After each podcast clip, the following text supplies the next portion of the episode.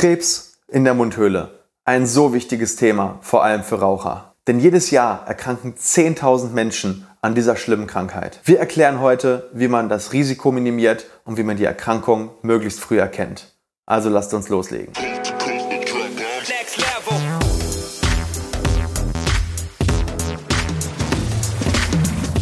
Hallo liebe Community, mein Name ist Dr. Stefan Helker und ich heiße euch herzlich willkommen bei der Audioversion unseres erfolgreichen YouTube-Formates Implatalk. Sollten dir die visuellen Einblendungen an der einen oder anderen Stelle fehlen, komm gerne nochmal auf unseren YouTube-Kanal und schau dir das passende Video an. Und jetzt viel Spaß mit dem Podcast. Heute geht es um ein extrem wichtiges Thema. Es geht um das Thema Mundhöhlenkrebs und vor allem, wie man die Folgen durch Kontrolle und Wachsamkeit minimal hält. Das Thema betrifft vor allem Raucher, Menschen, die regelmäßig Alkohol trinken und Menschen, die vielleicht eine suboptimale Mundhygiene haben. Aber niemand ist so wirklich gefeit davor. Ähm, das sind zwar die drei stärksten Risikofaktoren, aber hiervon auch nochmal ganz, ganz klar ist das Rauchen mit Abstand der stärkste Einzelfaktor. Raucher, die mindestens 10 Zigaretten pro Tag rauchen, haben ein ungefähr siebenfach erhöhtes Risiko, Mundhöhlenkrebs zu entwickeln. Und wenn man dann dazu noch Alkohol trinkt und die Mundhygiene nicht gut ist, dann kann sich dieses Risiko bis auf den Faktor 100 hochpotenzieren. Also wenn du Raucher bist, ganz wichtig, dass du dir dieses Video bis zum Ende anschaust, damit du im Bedarfsfall reagieren kannst. Und dieses Video kann dir im Bedarfsfall dein Leben retten, denn eins ist sicher.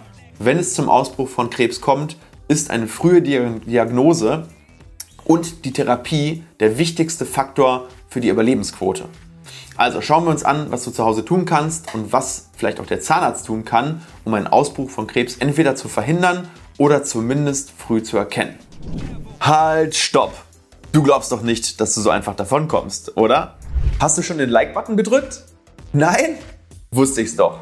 Wir machen einen Deal, okay? Ich gebe in diesem Video wie immer alles. 100% meines Wissens. Und du sorgst als Gegenleistung dafür, dass der kleine Button unter dem Video schwarz bzw. blau wird. Alles klar? Okay, dann kann es ja losgehen. Viel Spaß mit dem Video.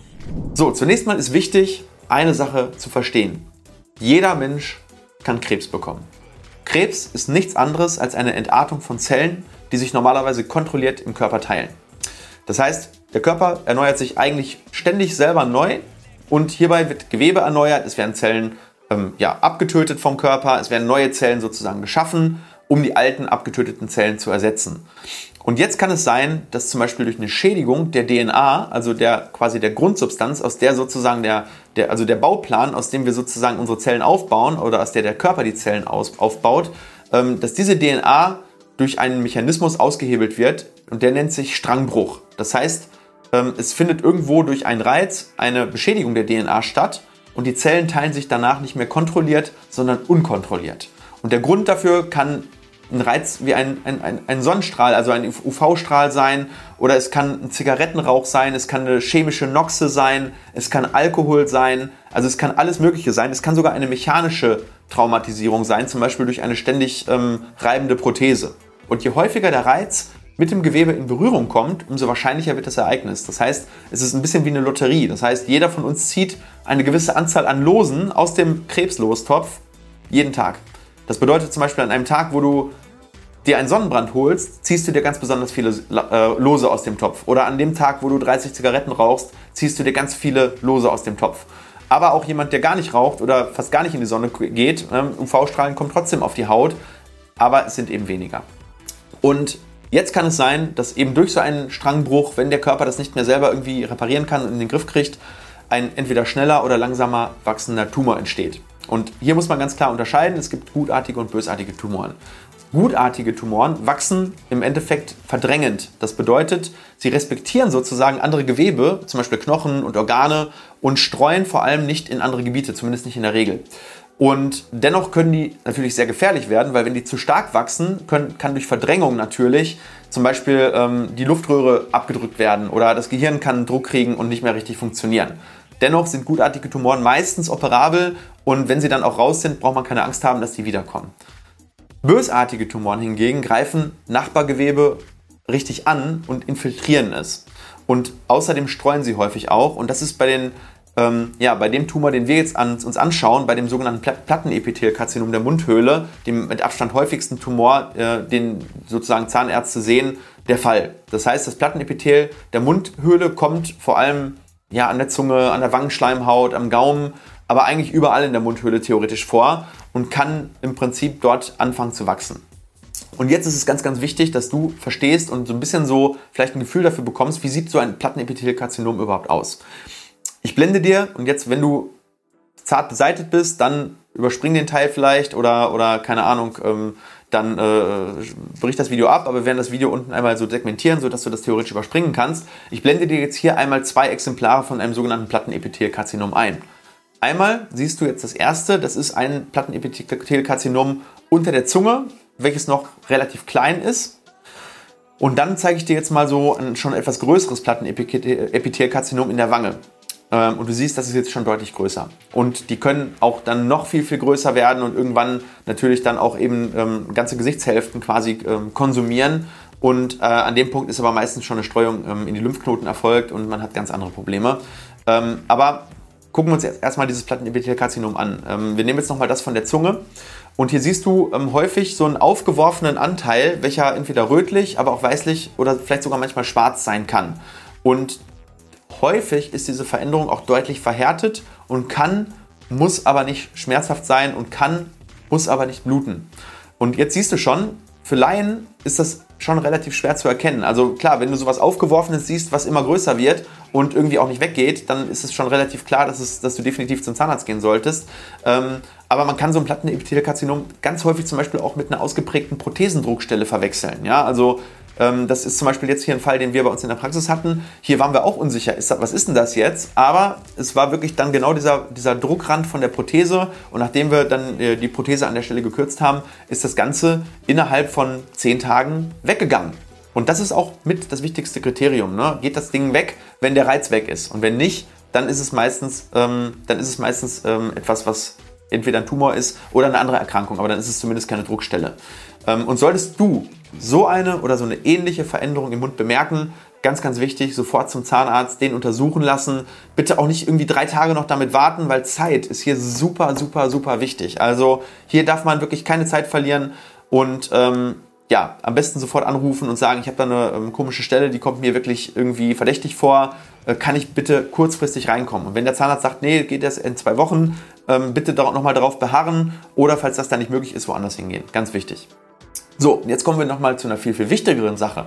Nämlich, wir kommen jetzt einmal zu den Vorstadien von Krebs. Weil, ähm, wenn Krebs einmal da ist, dann ist das Kind ja meistens schon in den Boden gefallen. Aber es gibt sogenannte Frühindikationen bzw. sogenannte Präkanzerosen. Also meistens wird, war jeder Krebs vorher mal eine sogenannte Präkanzerose und die man erkennen hätte können. Und ähm, das ist zwar nicht immer so, manchmal entsteht das auch wirklich relativ schnell, aber meistens kündigt sich eine Krebsentartung in Form von so einer Schleimhautveränderung an, äh, die man auch Leukoplakin nennt. Und ja, was bedeutet das Ganze und wie sehen solche Leukoplakien aus? Und das schauen wir uns jetzt einmal an. Ähm, vor allem bei Rauchern kommen diese sehr, sehr oft vor und die sind meistens so weißlich, nicht abwischbar, ähm, sind das äh, Veränderungen der Schleimhaut, welche dann entweder so ein bisschen so wie so ein Spinnennetz aussehen oder die können auch plattenartig sein oder die können auch ganz glatt sein. Ähm, diese einfachen Leukoplakien haben meistens so ein Entartungsrisiko von einem bis drei Prozent, was nicht wenig ist, also bei, beileibe nicht. Aber ähm, viele Raucher leben mit diesen Leukoplakien ein Leben lang. Ähm, wichtig ist es, hier dann eine Probe zu nehmen. Also um festzustellen, wie entartungsgefährdet das Ganze ist, kann man das ähm, exzidieren. Also man nimmt einen kleinen, ähm, eine kleine Probe raus und schickt das dann ähm, an das pathologische Labor und die schauen sich das unter dem Mikroskop an und sehen dann eben im Prinzip direkt, ja, wie ist die Zellstruktur und ähm, je weniger geordnet die Zellstruktur ist, umso höher ist das Risiko, dass so ein Ding dann auch mal entarten kann. Und ähm, wenn das Risiko hoch ist, dann muss die ganze Leukoplakie entfernt werden, weil dann hat man ein hohes Risiko, dass diese Leukoplakie irgendwann zu einem Plattenepithelkarzinom wird und das so weit sollte man es auf keinen Fall kommen lassen. Ähm, was sind so Risiken äh, bei einer Leukoplakie, die das Risiko erhöhen, dass sie entartet? Es gibt nochmal neben der einfachen Leukoplakie besondere Leukoplakien. Zum Beispiel, wenn die bereits so ein bisschen aufgeworfen ist und rötliche Anteile enthalten sind, dann ist das Risiko besonders hoch und es sollte auf jeden Fall sofort gehandelt werden. Also das sind dann die sogenannten verukösen ähm, oder wenn sie rot sind, diese erosiven Leukoplakien.